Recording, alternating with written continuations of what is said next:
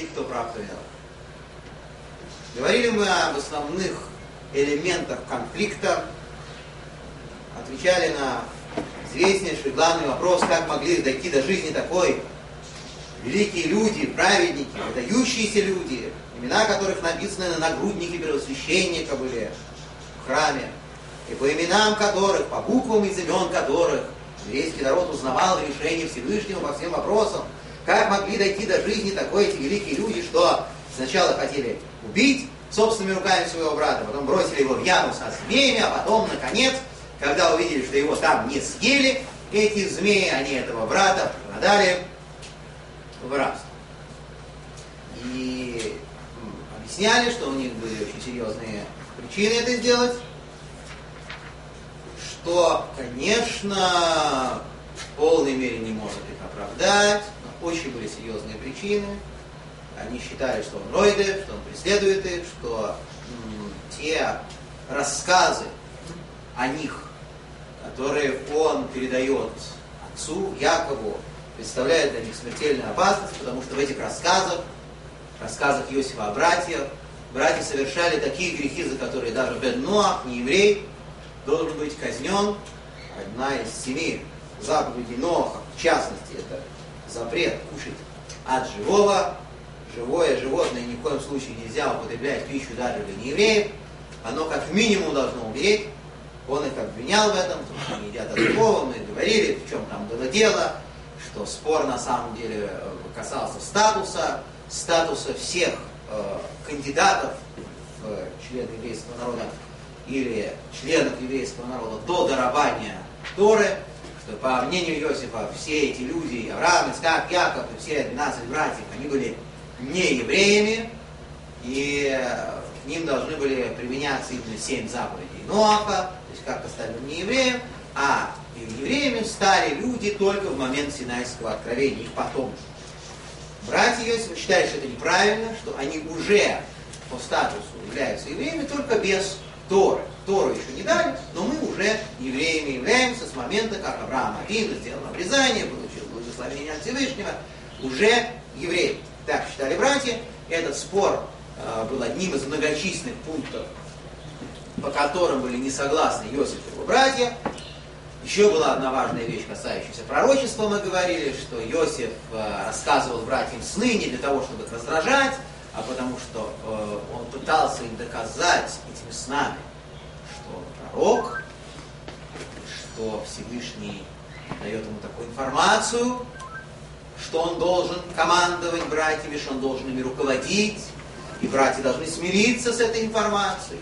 И Яков тоже получил такую информацию еще гораздо раньше, когда ему было сказано, что перед ребенком Рахели будут по стойке смирно стоять все остальные его сыновья, сыновья Якова, что перед Иосифом, как он полагал, будет по стойке смирно стоять все его остальные сыновья, и раз это так, значит, сны Иосифа действительно пророческие, раз они пророческие, значит, Иосифу, в принципе, нельзя мешать эм, осуществлять ту функцию, которую он уже начал осуществлять среди братьев, а какую функцию?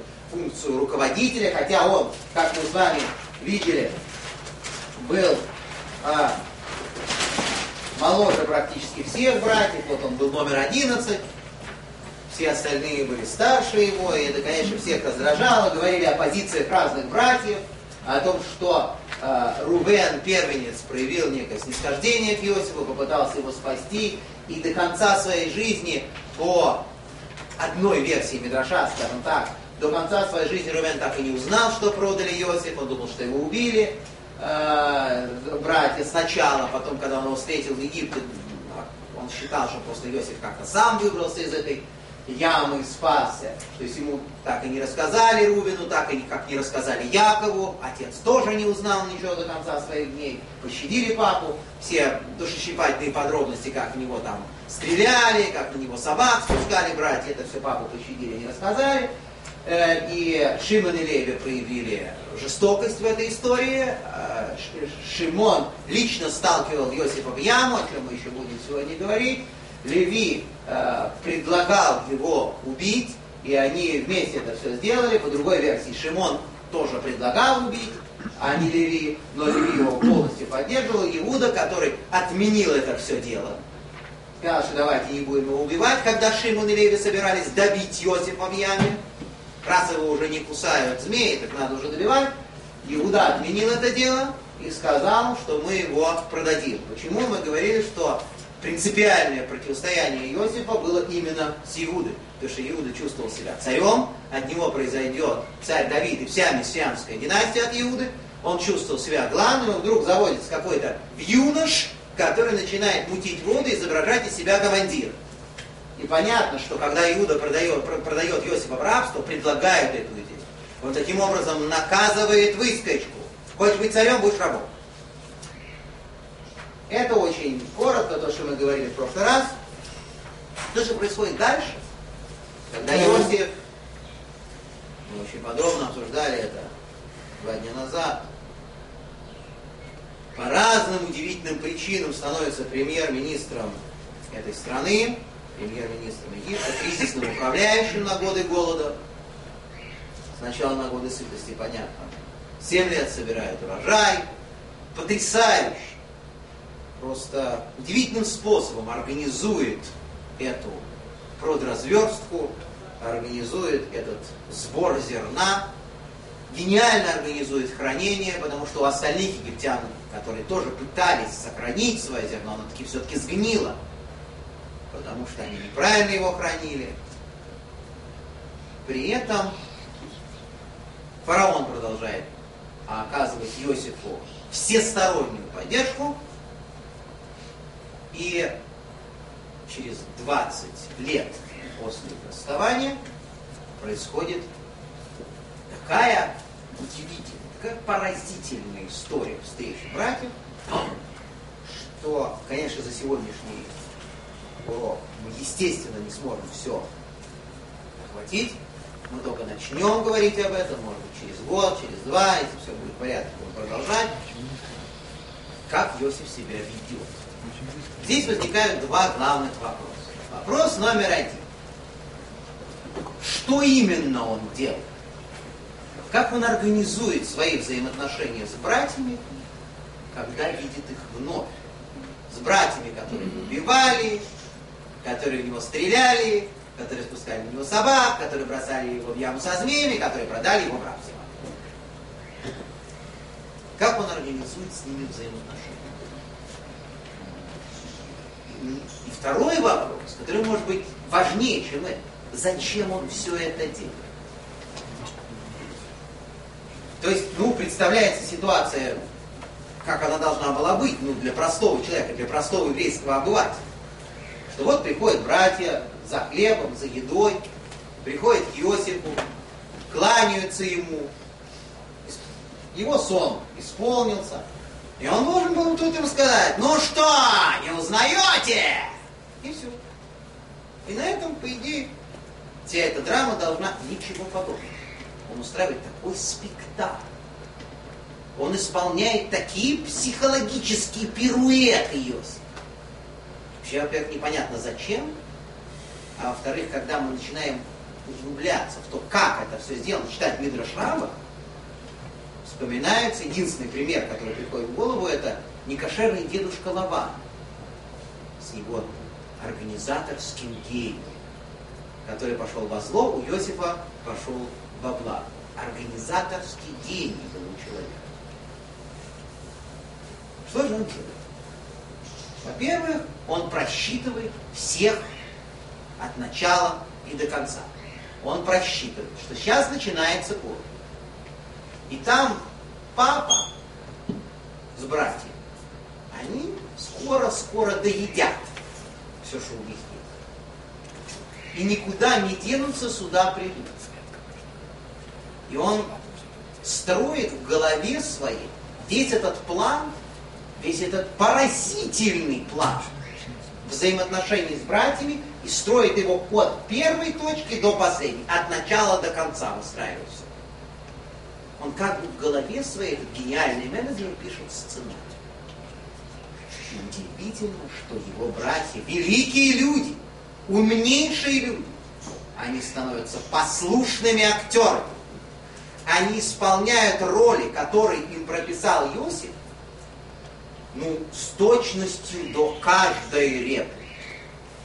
Маленькие поправки делаются буквально на ходу. Ну, вы знаете, даже когда снимают кино, актеры иногда немножко импровизируют. Иосиф тоже чуть-чуть импровизирует в процессе. Но весь основной сценарий идеально, вплоть до последнего момента, последних слов Егуды, именно Егуды. В конце сценария именно Иуда должен был произнести какую-то реплику. От начала до конца. Все расписано, все продумано. Иосиф начинает этим дирижировать. Ситуация немножко осложняется тем, что ему есть чем заниматься, кроме братьев, и этого замечательного сценария своих взаимоотношений с ним. На нем, на секундочку, весь регион висит на его шее. Висит Египет, окружающие страны, голод, люди начинают приходить, толпы, у египтян сгнило зерно, они прибежали к фараону, Иосиф еще успевает заниматься этими египтянами. Например, мы с вами говорили недавно, что Египет был чудовищно пересыщен всяким разным развратом и безобразием. Поэтому Иосиф решает заодно так по дороге, пока он занимается своими делами, немножко подвоспитывать, подправить египтян. И он слышал от отца, это известная вещь, что если человеку сделать обрезание, то его аппетиты, неуемные аппетиты в области разврата становятся чуть менее неуемными. Обрезание чуть-чуть помогает человеку быть менее распущенным. Так написано в святых книгах. Так они приходят египтяне к Иосифу, который сидит на этом зерне, и говорят, мы вот к вам, мол, от фараона, представители всех областей, за едой. А он начинает играть в ту игру, с которой он начал свои взаимоотношения с фараоном. Ничто так не действовало на этих суеверных людей, как правильно разыгранная мистика. И этой мистикой Иосиф, как он пользовался. Какой это был театр одного актера, что это вообще было? Когда он пришел к фараону, он же первым делом сказал, без меня разберетесь, только Всевышний ответит фараону. И буквально слово в слово начал рассказывать фараону смысл его сна, все, раскрыл все карты, и фараон поверил в то, что дело не в Иосифе действительно, не в том, что он такой гениально умный человек. Совершенно, а в том, что у него канал связи с неким высшим божеством. И Иосиф невероятно успешно и профессионально поддерживал эту мысль фараона. Чуть что, он сразу делал глаза, и сразу начинал говорить про Бога и про канал связи. То же самое мы читаем в Медраше, к нему приходят эти египтяне за едой. Еда есть? Есть! Все сохранено, все нормально. Иосиф делает глаза и говорит им, мой Бог не кормит не обрезан. Текст Медраша, мой Элукай, Лома Хир Арабим. Идите, обрезайтесь. Потом приходите за едой. Такой ответ был не просто неожиданный, был просто невероятная вещь. Кто обрезайтесь? А все. Вся страна. Все мужчины. Потом посмотрим. Естественно, тут же побежали жаловаться к фараону. И фараон спросил у своих основных представителей всех областей, товарищи, а ваше-то где зерно? Сгнило. А у него что? А у него не сгнило. Он приговорил ваше зерно к гниению, говорит фараон, запутанный мистической натурой Иосифа. Он навел порчу на ваше зерно. Делайте, что он говорит, говорит Тора. Шера, то, что он вам сказал, резать так резать. Слава Богу, не голову отрезать. Делайте, что говорит. Сейчас он на вас порчу наведет, вы все сдохнете здесь у меня. Страшный же человек, вы что не видите? Какие его глаза. И вот в таком вот духе фараон полностью поддерживал Иосиф, очень запуганный его мистическими способностями, он еще со своим кубком постоянно носит. У него был кубок такой серебряный, он постоянно им стучал и выдавал какие-то откровения. Запугивал народ, что вот, мол, он из этого кубка все узнает, он такой великий мистик, такой великий маг и волшебник. И вот таким вот образом он обрезал заодно, так по дороге обрезал Египет. Сделали обрезание. Заодно. Пока суд дела. Но это было, естественно, совершенно постороннее дело. Так. После этого он собрал народ. Он постоянно собирал людей и все им разъяснял. В этом была его сила. Что он был очень близок к народу. Был настоящий, близкий к народу руководитель. Чуть ли, чуть ли не настоящий партийный руководитель.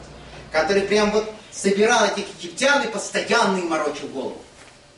Он их кормил, они смотрели на него как на понятно кого. И вот очередной раз он их собирает и говорит, три новых закона. Номер один. Чтобы ни один раб не пересекал границу Египта. Только свои. Или свободные люди из других стран. Номер два.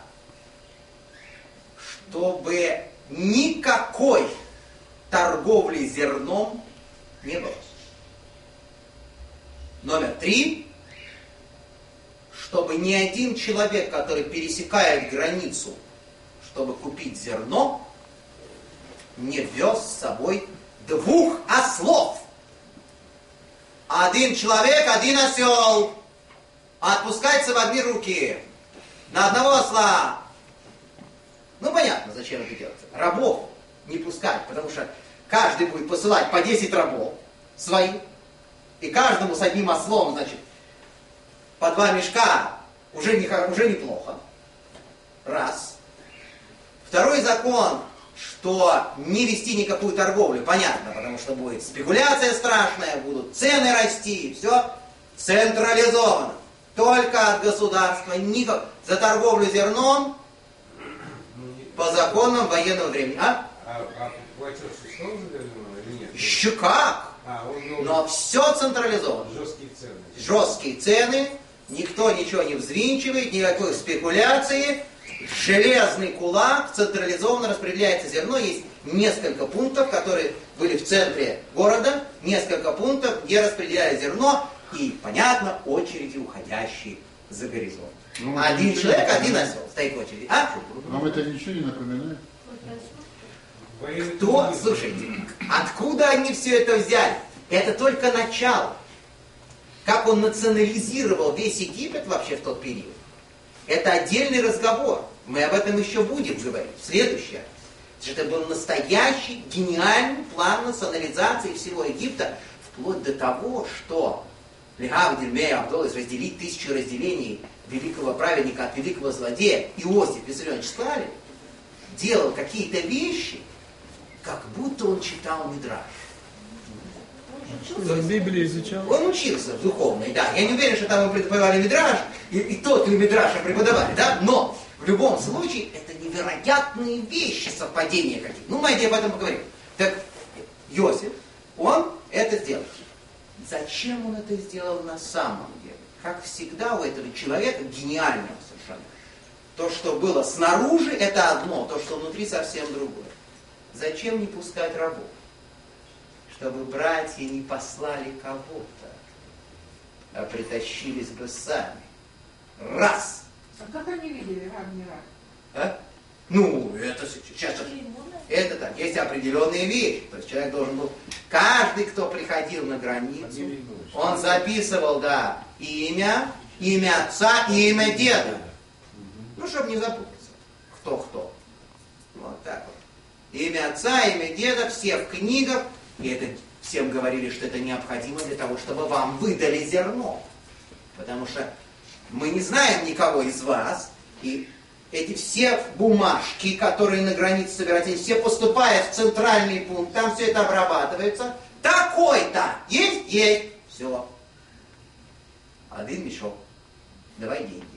Такой-то. Один мешок, давай деньги. Идеальная, гениальная организация. Просто поразительно. Все работало как часы, несмотря на законы военного времени, несмотря на голод. Так это было, чтобы они не пришли сами брать. Второе. Один человек и один осел. Чтобы один брат не пришел с десятью ослами. То есть он, конечно, не раб, он придет сам. Ну, он притащит с собой 10 ослов, и на этом все закончится. И все привезет, чтобы все пришли. Потому что чем больше придет народа, тем больше они увезут зерна, поэтому придут сами. И послать тоже некого, потому что рабов в страну не пускают. Не пускают. Только вот сам должен прийти. Сам должен прийти.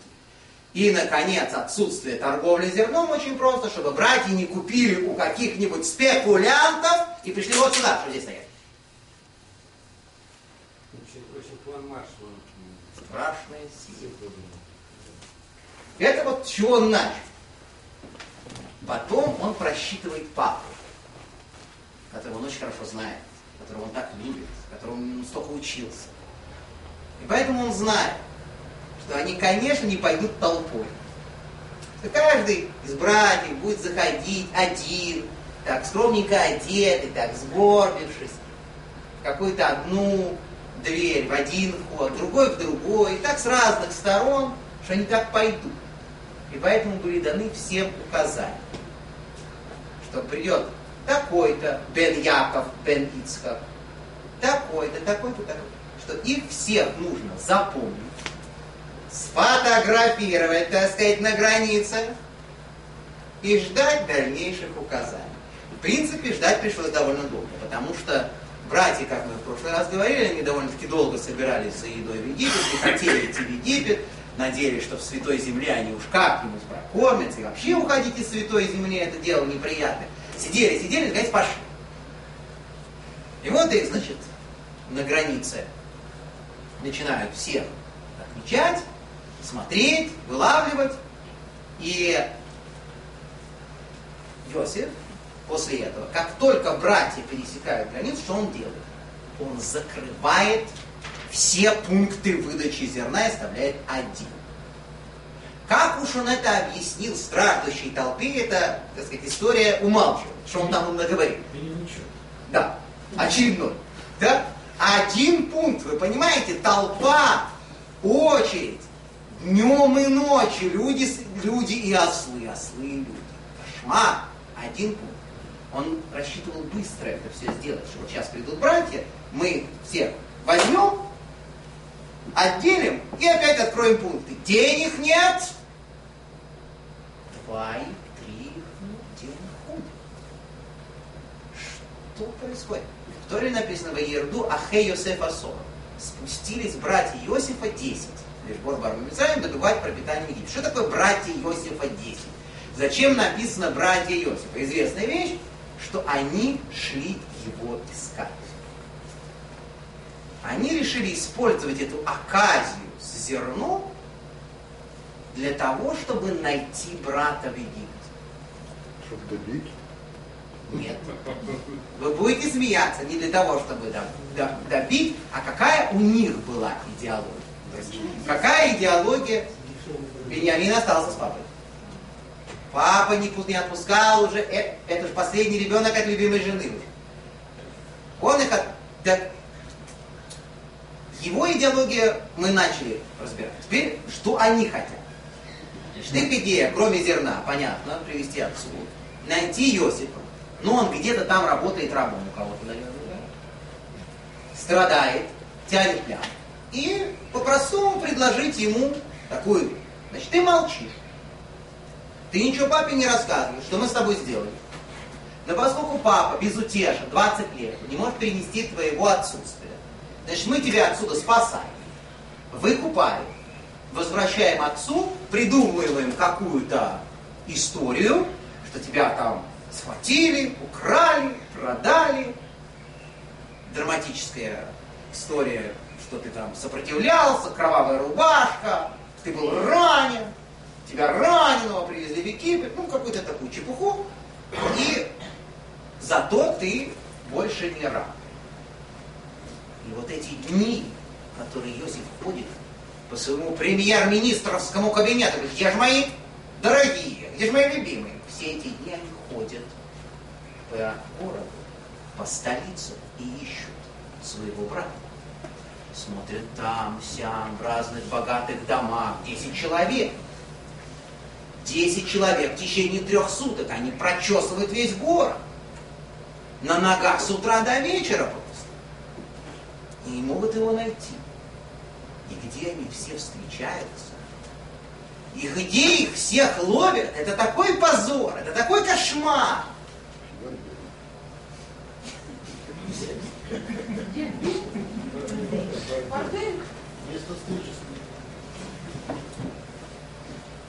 Когда Иосиф говорит с братьями, он говорит странные слова. Эрват арас батамирон. Вы пришли посмотреть на наготу земли, на срамоту земли. Раша это объясняет на то место, где легче всего захватить Египет. Он их обвиняет в шпионаже. Известная вещь, что он сказал. Еще слово разврат, срамота можно понимать абсолютно прямо, как его и понимает Мидраш. Они все, голубчики, были на рынке блуда. Что это была за организация? Несмотря ни на какой голод, товарищи. Несмотря ни на какую продразверстку, лишение, коллективизацию и прочее, прочее. Этот институт египетской жизни бурлил бил ключом и работал так, как не работало ни одно другое государственное или частное учреждение. Понятно, что там продавалось все. Не то. Некоторые думают, там, что такое рынок блуда, это там девушки какие-то там несчастные, которые стоят, голосуют у дороги. Что они такое? Это кустарщина рынок, на нем продавались все возможные и невозможные услуги. Животные, люди всех возрастов, полов, видов, все. Как оказались там братья? Они исчерпали все возможности. И им пришла наконец в голову эта правильная идея. Такой красавец, как Йосиф, где его можно найти? Наверняка его наверняка эксплуатируют там чудовищным образом. Никакой охраны труда, никакого профсоюза. И туда. То есть они там Юсифа Хас Халила, что им я вас? Люди, которые, имена которых ну, на нагруднике первосвященника. Но позорище-то какое! Они там бродят и высматривают. Причем еще где? Каких как? Где не женщин? Ужас вообще! И тут их тепленьких всех берут. Ну, за, них, за, ними, за ними следили три дня. Если ждал, что они сами как-то придут за зерном, их можно... А тут пришлось достаточно беспокойный такой момент во время рабочего дня, когда идет бойкая торговля на рынке, прям вот спецназовцы, вот это вот Неудобно, нехорошо. Хотелось это сделать как-то более красиво. Тем не менее, значит, там вылавливают, и не то чтобы тащат на а люди в штатском подходят к ним и объясняют им, что они должны централизованно прибыть за зерном.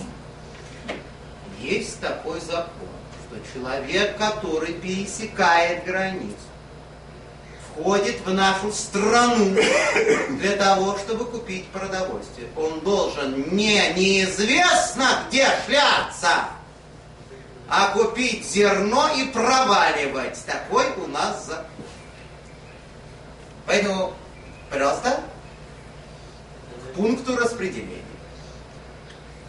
Их оттуда выводят, и они говорят друг другу так, что, ну, наверное, там есть какая-то проблема с налогообложения. Вон вот весь рынок полон людьми, которые приехали за зерном. Мы что, мы что, одни что ли такие? Значит, есть какие-то у нас проблемы. Какой-то налог хотят с нас больше содрать. В общем, не страшно. Разберемся. И они так спокойно, недовольны, что так и не дали досмотреть до конца, Иосифа не нашли. Идут э, к этому пункту распределения, и вроде бы с этими ослами, каждый со своим ослом, стоял с мешком, и вдруг их приглашает А теперь пройдемся вон, вон, вон в ту комнату, пожалуйста. И вон в той комнате их ждут два человека. Один это а шалит, шалит это властелин этой земли. Человек, о котором они только слышали. Слава о котором катится по всему региону.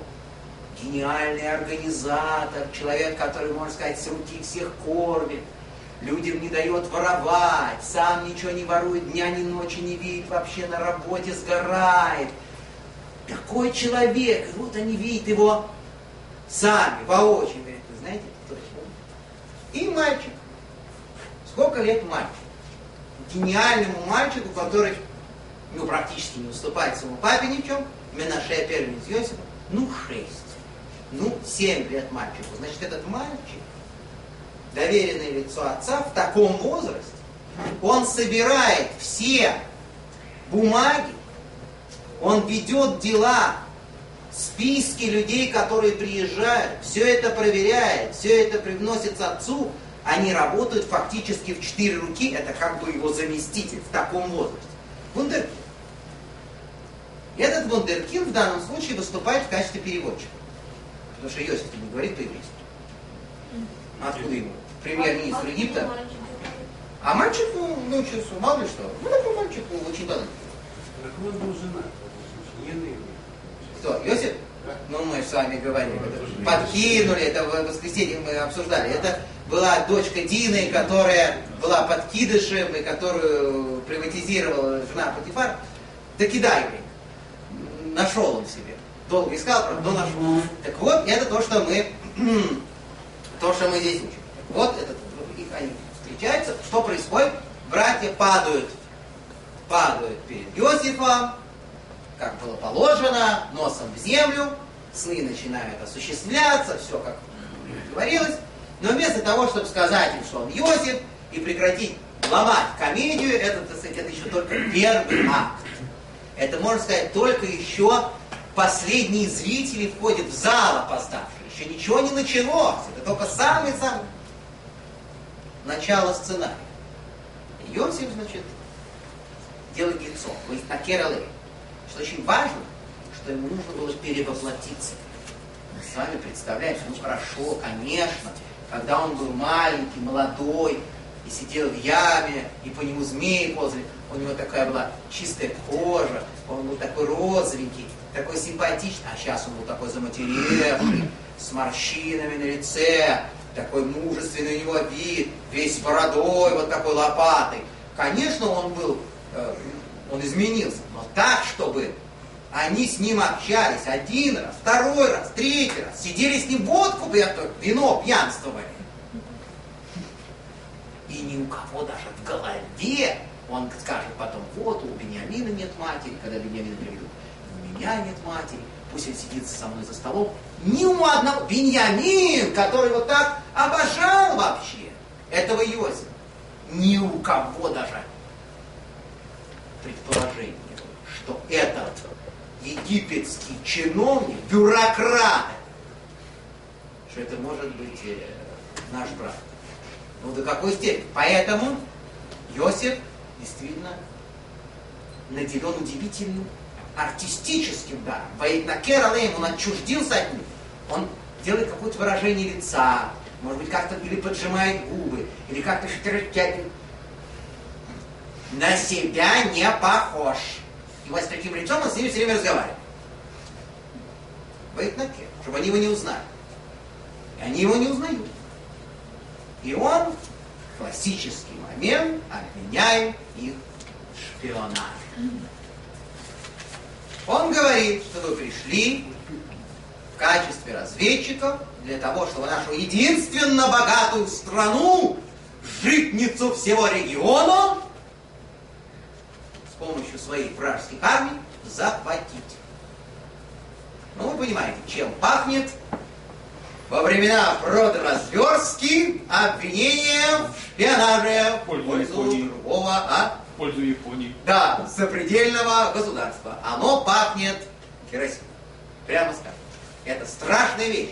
Они чувствуют, что уже у них на шее прямо, да, что-то стягивается. И в ужасе, какой шпионаж. Мы думали, там денежки с евреев соберут. А тут вдруг такие вещи. Кошмар какой. Они начинают оправдываться. И тут он начинает исполнять эту арию, которая уже давно заготовлена и записана в сценарий. Он берет кубок. Как он любит, вот он берет кубок, делает глаза. Баба кубком по столу. Ага. Вот эти двое, он показывает на и Леви. Убийцы и мародеры напали на город Шхем вдвоем, разорили город, переубивали кучу народа. Вот что кубок-то говорит! Преступники, рецидивисты. Понятно, что такие люди могут заниматься только, только шпионажем. Они могут сказать, тут у нас 12 братьев, какой шпионаж? 12 братьев, мы все сыновья одного отца. Очень смешно получается. Они стоят рядом с Иосифом, мы все сыновья одного отца. Так, ну, э, вроде бы Иосиф тоже. Э, мы все сыновья одного отца, один маленький с папой остался, а, а другого нету. Еще одного нету.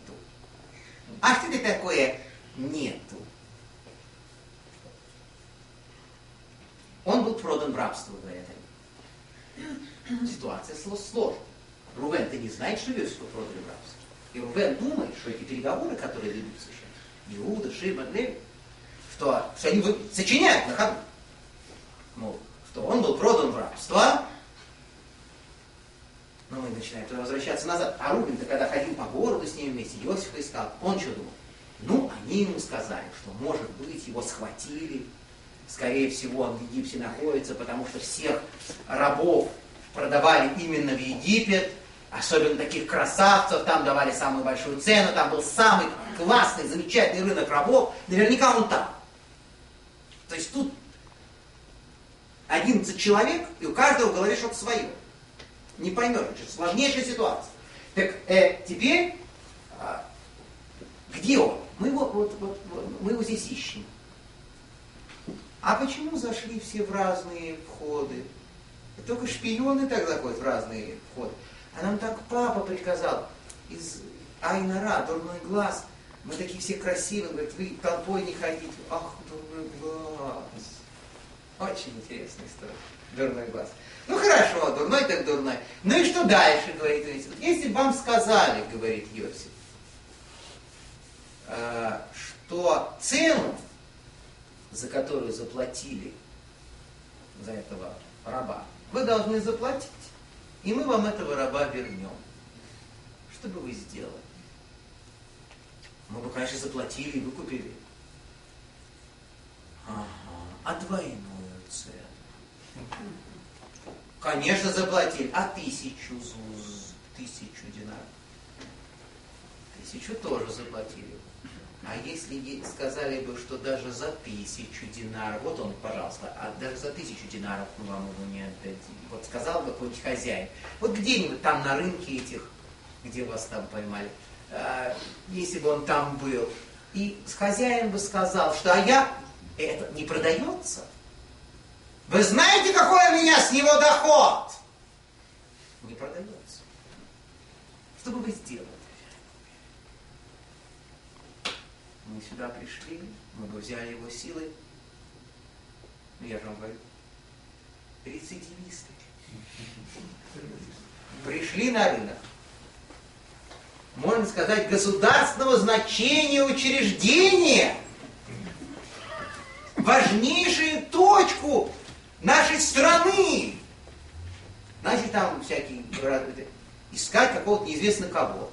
И причем там работника рынка собирались силой украсть. И причем наверняка одного из лучших, который понравится больше всех, а? Это же ужас! Это же кошмар! И тут Эцьосиф, комментатор Мидраша, говорит вещь, которую надо запомнить вообще, надо ее знать. Он вспоминает, что когда евреи захватывали Святую Землю, разведчики, настоящие разведчики, Калев и Пинкас, они пошли блудницы напрямую. Блудница Рахав, которая жила в стене города, и там была такая ситуация, что царь и все сановники, они уезжали по делам из города, очень было удобно, уезжали, уезжали, вот они, он уже выезжает, э, поворачивает, поворачивает, едет вдоль стены, а там окошечко, из него такая лестница быстренько веревочная, оп!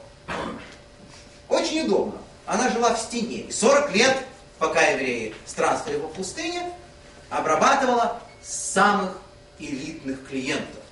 Э, Рахам потом раскаялась в этом своем безобразном поведении. Это отдельная история. Так чего они пошли к ней? И говорит Иосиф важнейшую вещь. Что все государственные дела и тайны высших чиновников узнаются именно на рынке блуда. Это самая важная стратегическая точка. Как это сказано? Это, понимаете, если смотреть на современное состояние дел, на то вообще, как э, функционирует, как функционирует политическая жизнь, политическая жизнь в том числе этой страны. Только что, вы знаете, самый громкий скандал с продажей места в Сенате, на котором раньше сидел будущий президент. Где это все происходило? Понимаете? В какой момент это все рассказывается? В каких обстоятельствах? Ничего не изменилось. Три тысячи лет, три с половиной тысячи лет прошло без изменений. Баня и те же лица. Да и самое главное место любой страны обязательно парламент. То есть это вот ужасная правда, которая написана в Мидраше. Почему? Потому что люди там отдыхают. Правильно? Люди там получают удовольствие, расслабляются. И в расслабленном состоянии говорят много. И часто говорят то, что знают, все, что знают, лишнего говорят. Поэтому это очень важно, стратегическое такое место. Рынок блуда, на котором можно познакомиться с разными интересными людьми, выведать все вообще, что происходит в государстве. И это он ставит им в вину. Он говорит, понятно, что вы туда пошли. Это был просто план, как у шпионов там, разузнать, что происходит. После этого он говорит, ну хорошо, значит, вы садитесь в тюрьму. А одного из вас через некоторое время я выберу, отправлю за Вениамином, чтобы проверить, говорите вы правду или нет. Существует этот маленький брат, это все сказки, что это ваша, ваша э, легенда шпионская. А пока вы будете, все будете сидеть. Три дня. Это вот единственное место в сценарии, в котором есть некая странность. Иосиф ходит по кабинету, и не может на что-то решиться. Что получается? Да, его бросили в яму со змеем. Он их тоже бросил в яму. Но он бросил их, конечно, во-первых, без змей, просто в яму, в тюрьму, и бросил всех десятерых. В том числе тех, которые не принимали участие прямого После этого он приходит к ним и говорит, я не буду делать, как думал, немножко сценарий меняется. Он берет одного Шимона и говорит, что вот этого мы посадим, потому что Шимон сталкивал Иосифа, я именно его мы посадим, а вы все возвращайтесь, везите домой провизию, вы купили зерно, все в порядке, пока он у меня тут посидит, а, а вы с Бениамином ко мне назад возвращайтесь тут Шимон, говорит Мидраш Раба, все комментаторы удивляются этому, произносят странные слова.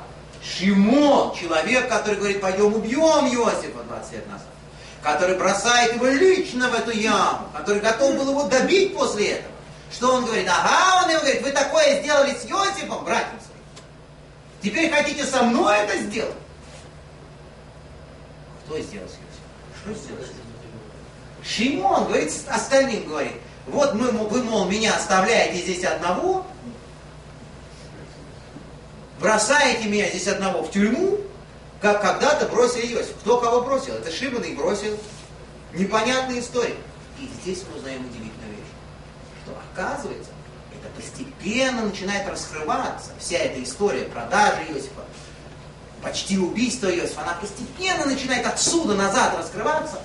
Говорят наши великие толкователи Мидраша, что Шимон имеет в виду очень важную идею. Говорит, я хотел его только убить. Раз и чик и все. Не больно зарезать. А вы что придумали? Бросить его в яму, а потом продать в рабство? Продать в рабство? Сделать человека пленником, сделать человека рабом, это хуже, чем убить. Потому что убил это раз и все. Казнил человека за его преступление и все. Он хотел нас убить. Рассказывал отцу всякие страшные про нас вещи. Мы его убили. Все. А вы что сделали? Вы его продали в рабство. Вы его фактически сдали в руки совершенно ужасных злодеев, которые неизвестно, что с ним здесь сделали. Это ваша была идея, говорит Шимон. Он их еще и обвиняет. Это вы были виноваты. И отсюда мы начинаем узнавать, что Иуда, который действительно это придумал, продавать брата в рабство, когда братья поняли эту логику, они довольно быстро поняли, они Иуду прогнали, мы знаем, они его разжаловали. Он у них был главный, как царь, они вообще выгнали. И он вынужден был уехать из родительского дома на долгие годы его. Потому что братья считали, что его решение продать, оно было гораздо страшнее, чем решение Шимона убить. И теперь Шимон все это припоминает, оказывается, вытаскивает наружу и говорит, что же вы наделали? И сейчас опять вот вы меня одного оставляете. Вместо того, чтобы сейчас лицом к лицу пробиваться, так сказать, вот драться, пробиваться к выходу. Сколько нас? Десять человек. Ну, они же были люди невероятной физической силы, все эти братья. Как-нибудь выберемся. Так они ему отвечают, а что ты предлагаешь? Чтобы папа умер с голоду? Что ты предлагаешь? Что мы еще можем сделать? оставайся спокойно.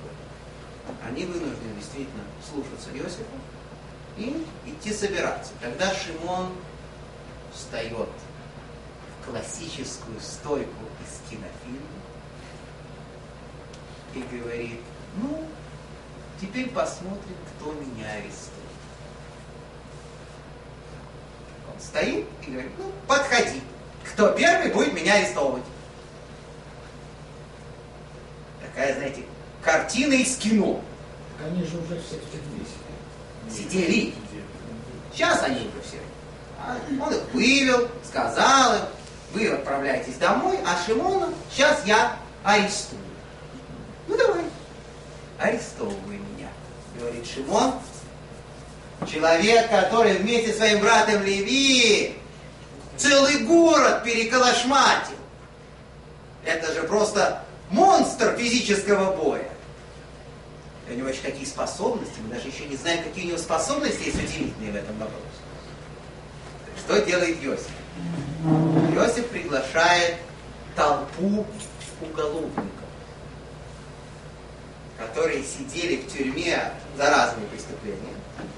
Эта толпа уголовников должна была, знаете, так, подойти к Шимону и сказать, ну, ты пошли с нами. Вот так. И когда эта толпа подошла очень близко к Шимону, он даже не стал их бить. Говорит Медраж, что он на них крикнул. Он так на них завопил, так направил звук, просто заорал невероятно страшным, чудовищным голосом, что у кого-то зубы. Остальные оглохли вот так остались стоять после чего к нему подошел мальчик, Менаше, вот этот шестилетний мальчик, ударил его один раз и его утащили. Обрезали. Понятная история такая, да? Толпа бугаю, приходит, он их оглушает своими воплями, такой бравый японский каратист, понимаете, вот это вот. А тут подходит маленький ребенок, тук, стукнул его и его утащили. Один раз он его ударил, говорит один разок. Здесь мы видим, что в физическом плане способности наших э, праотцов были совершенно особенными, удивительными. И даже у детей, особенности, конечно, у первого Иосифа, избранного из сыновей Якова, были удивительные способности физические. Мы знаем, что такие же способности потом проснутся у царя Давида, который обладал даром. Вот эти евреи, некоторые, да, в те старые добрые времена, обладали ударом, что называется, от Бога. Это, знаете, как голос. Есть, люди, которые сто лет учатся музыке и не могут научиться, и все кряхтят, и откашливаются, и все, да, и не могут петь. А есть у которых э, природная постановка голоса. То есть человек вот родился, э, и вот он поет. И он не знает, что он там делает, куда он направляет, там, где у него нос, где у него верхний или надо, ничего не знает, просто поет. То же самое. Есть, которые вот стоят перед этой грушей, и вот, значит, вырабатывают и вырабатывают. А есть, которые просто этой резкостью, с этой силой рождаются, такие талант. Талант. Так вот, мальчик, маленький мальчик, он так стукнул этого Шимона. Тот, конечно, не ожидал от мальчика, понятно. Он не стал на него кричать, или там, вот это такой подходит мальчик. Ну, мальчик, мальчик. А тот раз ударит, и его унесли оттуда. Так вот, такие у нас есть талантливые дети. Ну, эти таланты мы стараемся в детях особо не развивать, вы понимаете? Если уж есть от Бога, то ладно, так лучше. Да, Да, ударил его тихонечко. Да, ну не, ну, совершенно не обязательно. Я там убил бы, не дай бог. Ну, по ноге, там, бок, что-то. Так, чуть-чуть он его слегка. Тот и упал. А? Да. да, да. А тот и упал, собственно. Его и, собственно, быстренько спрятали в нужную камеру. Вот это вот веселая, веселая такая история, замечательная, которая заканчивается тем, что братья уезжают, приезжают к отцу,